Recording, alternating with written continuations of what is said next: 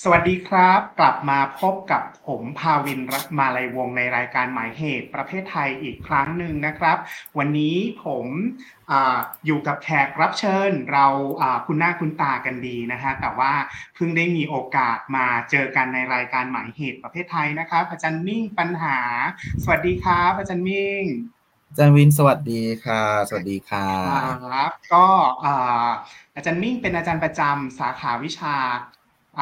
ภาษาและวรรณคดีอังกฤษ คณะศิลปศาสตร์ มหาวิทยาลัยธรรมศาสตร์นะครับ วันนี้ขออนุญาตเกริ่นให้ผู้ชมทราบก่อนว่า เราจะมาคุยกันเรื่องหนังเรื่องพินอคคิโอนะครับ ฉบับเดลโตโรวันที่เราอัด รายการกันอยู่เนี่ยนะครับเพิ่งผ่านพ้นเทศกาลประกาศรางวัลออสการ์เราก็มานั่งคิดกันว่าเอ๊ะเราจะหยิบหนังเรื่องไหนมาวิเคราะห์กันดีนะครับ ทีนี้หนังที่ได้รับรางวัลยอดเยี่ยมเนี่ยก็คือ Everything Everywhere all at once เนี่ยผมกับอาจารย์อาร์มเคยจัดรายการกันไป แล้วในรายการหมายเหตุประเภทไทยอันนี้ถ้าท่านผู้ชมท่านไหนสนใจสามารถกลับไป ดูเทปนั้นได้นะครับ ก็เลยตัดสินใจว่าเฮ้ยอาจารย์มิ่งสนใจเกี่ยวกับ animal studies ประเด็นเรื่อง post human อะไรพวกนี้ ก็เลยหยิบหนังที่ได้รับรางวัลแอนิเมชันยอดเยี่ยมนะ ก็คือหนังเรื่อง Pinocchio เผื่อจะมีประเด็นเรื่อง post human อะไรมามาคุยกันนะครับ อันนี้หัวข้อวันนี้นะคะ ทีนี้ก่อนที่จะ ผลักไปถามว่าจันมิ่งชอบหนังเรื่องนี้ยังไงเนี่ยผมขอเริ่มก่อนเลยนะฮะแบ่งปันกลัวไม่ได้พูดนะว่าตัวเองเนี่ยชอบชอบหนังของผู้กำกับท่านนี้เดลโตโรนะฮะได้ดูหนังหลายเรื่องนะฮะทั้งเรื่อง Pan s n a v y l i n ทั้งเรื่อง Shape of the Water อะไรพวกนี้ดูแล้วร้องไห้เกือบทุกเรื่องนะฮะเรื่องนี้ก็มีซึมนิดๆเหมือนกัน ส่วนตัวที่ชอบ สไตล์ของเขาเนี่ยก็คือชอบเวลาเขาพูดอะไรที่มันมันไม่ใช่มนุษย์เป็นจุดศูนย์กลางครับอาจารย์มิ่ง แล้วผมคิดว่าผู้กำกับเดลโทโรเนี่ยมันมีเขามีเขานำความคิดนำมาทำที่ที่เป็นแอบสแตรกอะไรที่มันเป็นสากลมาวางไว้คู่กับ บริบทที่มันเจาะจงได้อย่างเข้ารูปเข้ารอยนะฮะเอาสองอย่างอะผมยกประเด็นอย่างเรื่องพินอคคิโออันนี้ขออนุญาตไม่ไม่เล่าเรื่องย่อกันละกันนะครับเพราะว่าคิดว่าทุกคนน่าจะพอพอรู้พล็อตเรื่องพินอคคิโอนะครับก็แต่ว่าต้องเตือนนิดนึงว่าอาจจะมีสปอยเลอร์หนังเรื่องนี้นิดหนึ่งนะครับ เมื่อกี้กลับไปที่ว่าเดลโตโรชอบนำ ความคิดแอบสแตรกที่มันเป็นสากลยกตัวอย่าง เช่น ความรัก ความตายมาวางไว้คู่กับบริบท เฉพาะเจาะจงเนี่ยอย่างในเรื่องนี้นะครับอาจารย์นิ่งผมชอบการตีความเรื่องศาสนากับ กับเรื่องความตายชีวิตหลังความตายนะครับอาจารย์นิ่งก็คือเปิดมาเนี่ยเขาพูดถึงเรื่องศาสนาเราจะเห็นรูปแกะสลัก ตัวละครพ่อเนี่ยไม่ได้ว่าแกะสลักแค่ ตุ๊กตาหุ่นเชิดอย่างเดียว แต่ว่าเริ่มต้นแกะสลัก รูปพระเยซูที่ถูกตรึงไม้กางเขนเราก็คิดว่า เอ้ยบริบทของหนังน่าจะเป็นศาสนาคริสต์ชัดเจนมาก แต่ว่ามันมีเหตุการณ์ที่อะอันนี้แอบเล่าเรื่องนิดนึงนะฮะที่แบบว่าระเบิดลง ทำลายโบสถ์อันนั้นและทำให้ลูกของตัวละครพ่อเนี่ยนะครับ เสียชีวิตทำให้พ่อเศร้าโศกเสียใจทีนี้พอบริบทเป็นแบบนี้เราก็คิดว่า เดี๋ยวพอไปฉากที่มันเป็นหลังความตายที่พินอคคิโอไปเจอกับ เดฟเนี่ยมันจะต้องเป็นบริบทของศาสนาคริสต์จัดๆเลยอะครับอาจารย์มิ่อันนี้คือเขาเล่นกับความคาดหวังเนาะพอเราเห็นว่าเอ้ยฉากเปิดมันเป็นเกี่ยวกับศาสนาคริสต์เราก็คิดว่าฉากหลังความตายเนี่ยมันจะต้องการที่เดทถูกนำเสนอเนี่ยมันก็ต้องมีความเชื่อมโยง แต่ทีนี้พอไปจริง ๆ เดท หลังความตายเนี่ยมันมีความเป็นสากลมากเลยอาจารย์อาจารย์มิ่งคือทั้งวูดสปรายทั้งตัวเดฟเนี่ยมันมีความที่แบบไม่เป็นศาสนาคริสต์อย่างเดียวเนี่ยนะฮะก็เลยจะเปิดเรื่องด้วยการชวนอาจารย์มิ่ง คุยประเด็นนี้ก่อนเลยนะครับว่าอาจารย์มิ่งคิดว่าศาสนาถูกนำเสนออย่างไรในหนังเรื่องนี้ครับผม เออคือจริง ๆ อะ มันน่าสนใจมากนะคะ ที่เราจะได้เห็นเอ่อความคือคือตอนแรกเนี่ยมันมีมันน่าสนใจมากที่ว่ามันเป็นโฟกัสความสัมพันธ์พ่อลูกเนาะแล้วเราเห็นคนที่เป็นพ่อเนี่ย ไม่ได้ไม่ได้มีลูกคือคาร์โลเนาะในเวอร์ชันนี้เจเปโตที่เป็นช่างไม้เนี่ยนะคะเขาสร้าง Jesus ด้วย ซึ่งเราก็คือพระเยซูเนาะในใน ในโบสถ์ที่ที่อาจารย์วินเล่าไปแล้วว่าโบสถ์ระเบิดนะคะซึ่งซึ่งมันน่าสนใจตรงที่ว่าที่เจเปโตเป็นช่างไม้เนี่ยมันมันมันสำคัญ เพราะว่าพ่อของพระเยซูเป็นช่างไม้เหมือนกัน เป็น carpenter เหมือนกันนะคะและอีกอย่างหนึ่งนะที่ที่รู้สึกว่าน่าสนใจคือมันพยายามจะเอา element อย่างของศาสนาคริสต์มาบอกที่อาจารย์วินพูดจริง ๆ แต่มันไม่ทิ้งเอ tradition ของ fairy tale แบบแบบ ยุโรปโบราณ คือคุณเห็นภาพของตัวแทนของ Death ใช่ไหมคะในเรื่องเนี่ย เราก็อย่างที่อาจารย์วินบอกว่าเราจะ spoil เนาะเพราะฉะนั้นเราก็ต้องอธิบายว่ามันเป็นเหตุอะไรในเรื่องนะคะภาพของ Death เนี่ยมันไม่ใช่ภาพของเอ่อยม กับเอ่อมัจจุราชธรรมดา แต่นี่คือเธอเป็นผู้หญิง แล้วเธอมีความเป็นสฟิงซ์เนาะมีความเป็นสัตว์วิเศษในตำนานกรีกโรมันนะคะแล้วแล้วมันน่าสนใจที่ว่ามันมี element หลายอย่างมีมีสัตว์มีเอ่อคือโลกหลังความตายเนี่ย เวอร์ชันเนี้ยเขามีกระต่ายด้วยเนาะมีกระต่ายที่เป็นคนแบกโลงอะซึ่งดิฉันเข้าใจว่ามาจากงานศิลปะชิ้นหนึ่งนะคะของของอิตาลีที่หรือของยุโรปสักชิ้นหนึ่งเดี๋ยวฉันหาก่อน แต่ว่ามันเป็นงานที่ดังมากอะแล้วเป็นกระต่ายเหล่านี้ก็ทำหน้าที่คือมันไม่ได้เป็นโลกที่แบบมีพระเจ้ามีอะไรแบบนั้นมีเทวดา แต่มันเป็นอะไรที่มันเอา tradition เดิมกลับมาด้วยนะคะซึ่งตรงนี้น่าสนใจเหมือนกับพยายามจะเน้นย้ำว่ามันมีความหลากหลายอยู่ในพระธรรมอิตาลีซึ่งในบริบทของเรื่องนี้มันคือบริบท ของฟาสชิซึมหรือว่าบริบทของความเป็นเผด็จการเนาะมันซึ่งความเป็นเผด็จการมันก็คือเน้นย้ำต้องให้ทุกอย่างมันซิงคูล่ามันมีลักษณะเดียวแบบเดียวทุกคนต้องเดินตามแพทเทิร์นเดียวกันอะไรเงี้ยแต่มันกลายเป็นว่าเรื่องนี้มันทำให้โลกนี้มันแฟนซีมากๆอะไรเงี้ยแล้วศาสนาในเรื่องเนี่ยมันก็ มันมันน่าคิดตรงที่ว่ามันไม่ได้มันไม่ได้มองว่าศาสนาเป็นเป็นเครื่องมือในการกดขี่ มากเท่ากับว่ามันเป็นเครื่องมือที่เราจะสามารถที่จะปลดปล่อยตัวเองได้ คือมีมิตรสหายนะคะก็คือเอ่อโปรดิวเซอร์ของเราเนี่ยได้ชวนคุยว่าเอ๊ะทำไมเรื่องนี้มันถึงเลือกที่จะให้ให้ให้การโกหกนะและการขัดขืนเนาะเป็นคุณธรรมที่สำคัญนะคะเพราะว่าสุดท้ายแล้ว again spoiler alert นะคะเอ่อ พินอคคิโอเนี่ยรอดออกมาจากท้องปลาวาฬได้ในรอบแรกด้วยการโกหก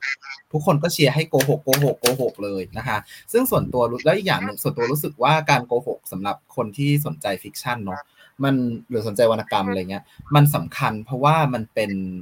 เอ่อมันเป็น key นะคะของการพูดถึง พูดถึงว่า fiction เป็นเรื่องสำคัญเนาะคนชอบบอกว่า fiction คือการโกหกมันเป็นสิ่งเป็นบาปหรือเปล่า แต่มันไม่อาจจะไม่ได้เป็นแบบนั้นนะคะแล้วเรื่องนี้มันชี้ให้เห็นว่า fiction อาจจะเป็นทางรอด ทางรอดออกจากระบบที่มันกดขี่เราก็ได้นะคะเพราะฉะนั้นตอนที่โกหกออกมาการโกหกนั้นมันเหมือนเป็นการประชดประชันเสียดสีด้วยเนาะมันเหมือนตอนที่พินอคคิโอตะโกนว่า I love war แบบฉันรักสงครามแล้วพินอคคิโอก็จมูกยืดยาวออกไปไกลมาก แล้วมันตลก มันทั้งตลกมันทั้งรู้สึกว่า นี่แหละ มันมันคือในมันคืออยู่ในสภาวะของอาจจะมันสะท้อนถึงสภาวะของคนที่โดนบังคับ ให้พูดไม่ได้ให้ฝืนสิ่งที่ตัวเองไม่ได้เป็นนะคะซึ่งซึ่งน่าสนใจมาก กลายเป็นว่าเราต้องโกหก แล้วเราแล้วกลายว่าการโกหกครั้งนี้มันเป็นการโกหกแกล้งเพื่อที่จะ ให้มันผ่านไปอะนะมันมันเน้นย้ำว่าไม่มีใครอยากอยู่ในในจีมหรือระบบนี้หรอกอะไรเงี้ยก็ต้องโกหกไปนะคะซึ่งมันกลายเป็นว่ามันเอาคุณธรรมที่ศาสนาคริสต์ไม่เห็นว่าเป็นเรื่องดีอะกลายเป็นเรื่องดีแทน ซึ่งตรงนี้เป็นอีกพอยต์หนึ่งที่ทำให้เห็นว่า เออ มันมันมันไม่ได้คริสจ๋าขนาดนั้นนะคะ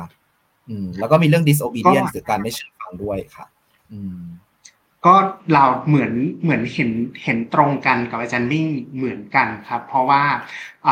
อย่างที่บอกอะพอเรานึกถึงหนัง Fairy Tale เราจะนึกถึงเอ่า elements ที่มันฟรุ้งฟริ้งภาพสวยงาม แต่ผมว่าลายเซ็นของเดลโตโรเนี่ยครับคือเขายังคงความ เป็นหนัง fairy tale สมัยใหม่ที่มันฟุ้งฟิ้งสวยงาม แต่ว่าเขาผนวกเอาบริบทที่เฉพาะเจาะจงของอิตาลีในช่วงเวลาหนึ่ง ให้มันไปอยู่ในนั้นด้วยมันไม่ใช่งานที่เป็น far far away land ที่จับต้องไม่ได้ อันนั้นคือคือครึ่งแรกที่ที่เราเห็นตรงกันนะครับ แล้วก็เดี๋ยวพักสักครู่อาจารย์มิ่งชวนคุยเรื่อง คุณค่าของตัวละครพินอคคิโอเรื่องการโกหกผมคิดว่าเป็นเป็นประเด็นที่น่าสนใจ แต่ว่าเดี๋ยวเราพักกันสักครู่แล้วหลังเบรกมาคุยประเด็นนี้กันต่อครับ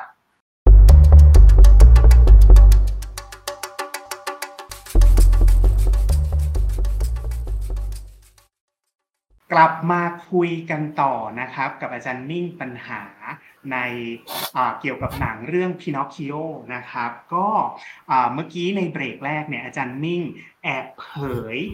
เรื่องการสร้างตัวละครพินอคคิโอมาบ้างแล้วนะฮะผมก็อยากจะชวนคุยเรื่องนี้ต่อเลย เพราะว่าเวอร์ชั่นเวอร์ชั่นนี้นะฮะของเดลโตโรส่วนตัวมีความรู้สึกว่าสร้าง คือหนังแสดงมิติความสัมพันธ์ระหว่างผู้ใหญ่กับเด็กพ่อกับลูกหลายคู่แล้วก็หลายระดับนะครับทำให้อยากชวนคุยเรื่องแบบว่าการสร้างตัวละคร ผู้ใหญ่กับการสร้างตัวละครเด็ก โดยเฉพาะอย่างยิ่งเมื่อกี้นี้อาจารย์มิ่งพูดถึงแบบว่า การโกหกนะครับ กลายเป็นแบบว่า คุณความดีในในการตีความเวอร์ชั่นเนี้ยทำให้ผมนึกถึงสิ่งที่เกิดขึ้นในสังคมไทยนักเรียนดี นักเรียนเลวเนี่ยนะฮะจารย์มิ่งแล้วก็คือไอ้ความดีเนี่ยถูกตีความหมายใหม่ ในเรื่องเนี้ยน่าสนใจมากทีนี้ แอบแบ่งงานตั้งแต่แรกเลย เรามีแบบว่าตัวละครเด็กกับตัวละครผู้ใหญ่สองฝ่าย เอาอย่างนี้ไหมผมแอบยกแบบว่า อาจารย์มิ่งวิเคราะห์ตัวละครผู้ใหญ่สามตัวยังไงในเรื่องนี้มันมีข้อนะครับ ซึ่งน่าสนใจมากเลย อันนี้แอบฝากอาจารย์มิ่งก็คือในเวอร์ชั่นที่ผ่านๆมาเนี่ยพ่อที่เป็นมนุษย์อะเป็นตัวละครหลัก เป็นจุดศูนย์กลาง แต่ว่าเรื่องนี้พ่อไม่ใช่จุดศูนย์กลางอีกต่อไปและให้ให้ตัวละครพินอคคิโอที่เป็นพับเพจที่เป็นหุ่นเนี่ยมาแชร์บทนะ เพราะฉะนั้นตัวละครผู้ใหญ่ซึ่งประกอบไปด้วยพ่อนะครับหัวหน้าคณะละครสัตว์แล้วก็พ่อของเพื่อนที่เป็นทหารในเรื่องนี้ครับอาจารย์มิ่งมีความน่าสนใจอย่างไรในเรื่องการสร้างลักษณะตัวละครครับผม เมื่อกี้เมื่อกี้พูดไปนิดหนึ่งเนาะว่าว่ามันตอนเรื่องพูดตอนพูดศาสนานะคะ ว่ามันมีที่เขาสร้างคุณอะไรนะ คุณเจเปโตอะให้เป็นให้เป็นโจเซฟที่เป็นพ่อของพระเยซู ซึ่งเป็นช่างไม้เหมือนกันนะฮะแล้วจริงๆเข้าใจว่าชื่อเจเปโตอะมันเป็นชื่อเล่นของจูเซเป้ซึ่งก็คือโจเซฟด้วยนะมันมันตั้งใจตั้งใจเลยอะมันมีความตั้งใจมากๆ ตั้งแต่ ไม่แน่ใจอันนี้ไม่แน่ใจว่าเวอร์ชันอิตาลีชื่อนี้หรือเปล่านะคะเดี๋ยวขอไปเช็คอีกทีนะคะไม่กล้าไม่กล้าพูดเดี๋ยวอาจารย์อิตาเลียนจะมาว่าเอานะคะแต่ว่าก็ตัวละครเนี้ยมันน่าสนใจตรงที่ว่ามันมันมีสามตัวเนาะมันมีเอ่อตัวเอ่อเจเปโตมีเอ่อซินยอร์โวเป้ที่เป็นหมุกที่เป็นหัวหน้าคณะละครสัตว์โวเป้ก็คือหมาป่านะฮะก็คือ คล้ายๆต้นฉบับนั่นแหละคล้ายๆเวอร์ชันดิสนีย์เก่านะไม่ใช่ดิสนีย์ใหม่ที่เป็นมีมีหมาป่าที่เป็นคนพาพินอคคิโอไปเอ่อไปเล่นละครสัตว์นะฮะแล้วก็มีเวอร์ชันแล้วก็มีเอ่ออิลโปเดสตาหรือว่าเอ่อคุณท่านท่านคล้ายๆเป็นหัวหน้าหมู่บ้านเป็นตัวแทนของรัฐที่ลงมาควบคุมคน ทีนี้สามคนนี้เราว่ามีความน่าสนใจที่ว่า คือแต่ละคนมี purpose ที่ต่างกัน คนหนึ่งก็จะเอาเงินอย่างเดียวเหมือนเป็นตัวแทนของความเอ่อเอ่อโวโวเป้เนี่ยเจ้าของคณะละครสัตว์นี่ยเขาก็จะคิดเรื่องเงินอย่างเดียวคิดว่าพินอคคิโอเนี่ยเป็น star นะคะคือคือมันน่าสนใจตรงที่ว่าพื้นที่ละครสัตว์ที่โวเป้เป็นเจ้าของดูแลเนี่ยนะคะมันเป็นพื้นที่ที่เต็มไปด้วยความหลากหลายของร่างกายเนาะเพราะว่าเวลาดูละครสัตว์ทุกคนก็ expect ว่าอยากจะดูแบบ อะไรที่มันประหลาดประหลาดอะแล้วสิ่งที่พินอคคิโอสิ่งที่เขาสามารถให้พินอคคิโอได้คือแบบการยอมรับเนาะ acceptance นะฮะ มันมี scene หนึ่งที่โปเดสตาไม่ใช่ขอโทษค่ะ ที่เออซินยอร์โวเป้เนี่ยคุณโวเป้เนี่ย เขาพูดขึ้นมาตอนที่ชวนพินอคคิโอไปเล่นไปเป็น star เป็นดาราของเขาครั้งแรกเนี่ย เขาบอกว่า มายืนตรงนี้สิเธอไปกับฉันแล้วเธอจะได้เห็นโลกกว้างนะคะ อันนี้ที่ฉันพยายามจะเอาพยายามลากเข้าบริบทนิดนึงก็คือว่าในช่วงที่อิตาลีกำลังก่อสงครามสงครามโลกครั้งที่ 2 ที่มีผู้นำเป็นมุสโสลินีเนี่ยมันเขาไม่ได้คิดแค่ว่าเขาจะแบบรบอย่างเดียวนะ เขาคิดไปถึงขั้นว่า เขาจะมีอาณานิคมบ้างนะคะเขาอยากมีอาณานิคม ซึ่งมันเป็นแผนมาตั้งแต่เผอสงครามโลกครั้งที่หนึ่งแล้วมั้งอันนี้ที่ฉันไม่แน่ใจ ซึ่งซีนการยืนเหยียบบนอะไรบางอย่าง แล้วมองโลกจะไปโลกกว้างอะไร มันมีเซนส์ของการการออกไปผจญภัยแบบนั้นในบริบทนั้นมาก ๆนะคะ แล้วแล้วตัวตัวตัวตัวละครโปเป้เองเนี่ยเขาก็ เขาก็มีความเป็นเป็นคนที่เชิญชมเผด็จการอะเพราะว่าในตอนท้ายเรื่องเขาก็อยากจะให้พินอคคิโอเป็นเป็นนักแสดงที่นำเสนออุดมการณ์ของของของมุสโสลินีใช่ไหมคะแต่ในขณะเดียวกันพอเรามาดูโปเดสตาที่เป็นตัวแทนจากรัฐบาลมุสโสลินีจริง ๆ ที่เป็นคนที่จะเตรียมเกณฑ์เด็กไปไปรบอะไรเงี้ยมันก็มีซีนที่เราเราเห็นว่าเราคิดว่าเขามีความ มีความแบนบางอย่าง คือเหมือนแบบ ต้องทำนั่นทำนี่แม้แต่กับลูกตัวเองเขาก็จะยืนยันว่าความเป็นชายความแข็งแรง คือเรื่องนี้มันมันมองข้ามความเป็นอะไรอะเนื้อหนังมังสาหรือหรือหรือไม้ไปแล้ว เพราะว่าขนาดที่เจอว่าพินอคคิโอกลายเป็นเป็นไม้นางยังบอกเลยว่า มาจากเนื้อสนไม้สนอิตาเลียนชั้นดีถือว่าเธอแข็งแรง แล้วก็เขาก็ exploit การที่เอ่ออะไรล่ะเด็ก ที่พินอคคิโอไม่ตายนะคะเวอร์ชัน spoiler alert ไม่ไม่ตายสักทีเนี่ยมาใช้เป็นแรงงานเด็กใช่ไหมแล้วมันมีซีนที่เราชอบมากๆก็คือซีนที่ลูกชายเขาคิดขึ้นมาได้ แล้วก็ไฟอะไรเงี้ยคือมันเป็นซีนที่ทำให้ตัวละครเนี้ยมันได้ได้พบเจอคนที่ขัดขืนเขาจริง ๆ เป็นครั้งแรก ซึ่งซึ่งซึ่งน่าสนใจมากน่าสนใจมากๆนะคะเอ่อแล้วมันก็ทำให้เขา จะเจอสงครามจริง ๆ เป็นครั้งแรกในในด้วยสายตาตัวเองนะแรกกับชีวิตของเขาก็ตาม ส่วนคุณพ่อเนี่ยเจเปโต้น่าสนใจที่สุดเอ่อส่วนส่วนตัวคิดว่ามีจุดที่เราชอบก็คือว่าตอนตอนที่คาโลยังไม่ตายคาโลขอให้เจเปโต้เนี่ยนะฮะคาโลซึ่งเป็นลูกลูกชายตอนแรกของเจเปโต้เนี่ยให้เจเปโต้เนี่ยร้องเพลงกล่อมและเป็นเพลงของแม่นะเรารู้สึกว่าตอนเนี้ยคาโลกำลังอาจจะกล่าวได้ว่าคาโลกำลังก้าวข้ามเส้นแบ่งคือ ไม่เกี่ยวกับ gender และฉันกำลัง nurture เธอ ฉันใช้เพลงของแม่เพื่อดูแลเธอ ฉันเป็นแม่เธอก็ได้นะคะในขณะที่สองคนนั้นน่ะเขาเอ่อโปเดสตาเขาจะหมกมุ่นกับความเป็นผู้ชาย เธอต้องแข็งแรงเธอต้องเข้มแข็งอะไรเงี้ยในขณะที่เอ่อโวเป้เนี่ยก็เป็นตัวร้ายที่เป็นตัวแทนของเรื่องโลกของเงินใช่ไหมเอ่อคุณก็เลือกเอาว่าคุณจะอยู่กับคุณจะต้องทำงานแลกเงินจนแบบชีวิตจะหาไม่ หรือว่าคุณจะไปรบ อะไรอย่างเงี้ยนะคะ ซึ่งซึ่งสองคนนั้นเขาก็เจอกับจุดจบของเขาเองโดยที่ว่าเออสิ่งที่เขาเชื่อ สิ่งที่เขากลัวอะไรอย่างเงี้ย มันมันก็เราเราไม่เห็นเราไม่เห็นว่ามิติทางความเป็นคนของเขาของสองคนนี้ขนาดนั้นอะไรเงี้ย แต่ว่าแต่ว่าเรารู้สึกว่ามันน่าสนใจที่ที่สุดท้ายแล้วสองคนนี้ก็เขาเขาก็อาจจะเข้าใจปัญหาสิ่งของสิ่งที่เขาเชื่อค่ะ เราเราแอบเห็นด้วยกับมิ่งตรงที่ว่าตัวละคร เจเพโตอะจะมีความนุ่มมีความละมุนแล้วคือสลับ gender roles นิดหนึ่งว่าแบบว่าตัวเองรับบทแม่ก็ได้ แต่ว่าพอลูกเขาเสียชีวิต แล้วมีพินอคคิโอเข้ามาแทนมีตัวละครเจเพโตพ่อมีความกลับไปเหมือนตัวละครผู้ใหญ่ผู้ชายอีกสองคนนั้นก็คือโบเป้ก็คือสามคนเนี่ยพอ มีปฏิสัมพันธ์กับพินอคคิโอเราเห็นว่า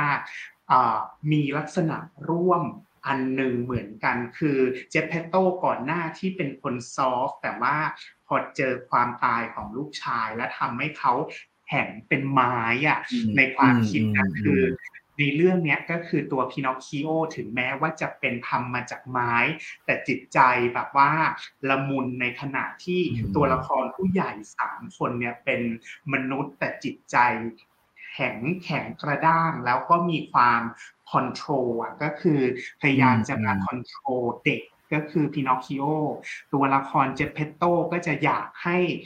ลูก คือพินอคคิโอเนี่ยเหมือนลูกที่ตายไปโวเป้ก็อยากให้พินอคคิโอเป็นแบบนั้นเป็นแบบนี้พ่อเพื่อนที่เป็นทหารคือทุกคนพยายามที่จะ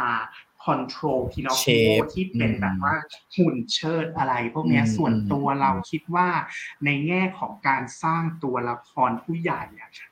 น่าสนใจเด็กก็น่าสนใจ เพราะว่าพินอคคิโอเองในเวอร์ชั่นเอ่อที่เราดูมาก่อนหน้า เหมือนกับว่าเขาไม่มีอำนาจในการตัดสินใจแล้วก็ทำอะไรงี่เง่า เพราะว่าไม่อืมฟังคือไม่ฟังคำพูดคำสอนของผู้ใหญ่การไม่เชื่อฟังทำให้เขาไปอยู่ในปัญหาแต่ว่าเวอร์ชั่นอืมของเดลโตโรอันเนี้ยคือเขาให้อำนาจกับเด็กมากขึ้นอืมก็คือตัวพินอคคิโอเนี่ยก็คือตัดสินใจแล้วเขาอืมคิดนั่นคิดนู่นมันมีการกระบวนการคิดและเขาตัดสินใจด้วยตัวเองเพียงแต่ว่าอืมการตัดสินใจของเขามันไปเจอปัจจัยอื่นที่มันนอกเหนือจากจากที่คาดไว้ทำให้อืมไอเหตุการณ์ที่คาดเดาไม่ได้เนี่ยมันมันทำให้พินอคคิโอตกอยู่ในปัญหาหนังไม่ได้นำเสนอว่าเฮ้ยยูโกหกยูไม่เชื่อฟังผู้ใหญ่ ทำให้ไปเจอปัญหาแบบนี้ แต่มันมีการตีความใหม่ว่าคิดแล้ว แล้วตัดสินใจเลือกตัดสินใจอืมแบบนั้นเขาคิดแบบนี้ แต่ว่าไอ้ unfortunate events หรือว่าสิ่งที่คาดไม่ถึงทำให้ทำให้ตกไปอยู่ในสถานการณ์ที่ที่มันสร้างปัญหา แล้วไอ้การโกหกกับนี่เราแอบคิดว่ามันน่าสนใจ เพราะว่าเวอร์ชั่นก่อนๆเนี่ยพินอคคิโอเขาโกหกคนอื่น ในหนังเรื่องนี้มันก็มีการโกหกคนอื่น แต่ในขณะเดียวกันเราก็เห็นว่าอ๋อเขาโกหกตัวเองตัวเองด้วยนะฮะใช่อืมก็คือเอ่อมันทำให้เราเห็นว่าเขาโกหกแล้วมันมีฉากที่เขาโกหกเพื่อช่วยชีวิต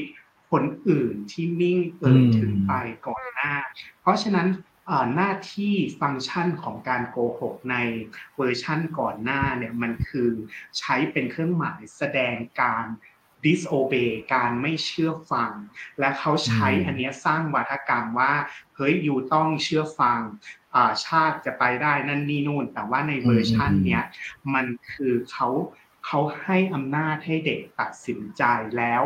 มันมีฉากตอนจบอะที่เขาคุยกับจิ้งหรีดว่าแบบว่าอืมที่นางฟ้าบอกว่านี่ฉัน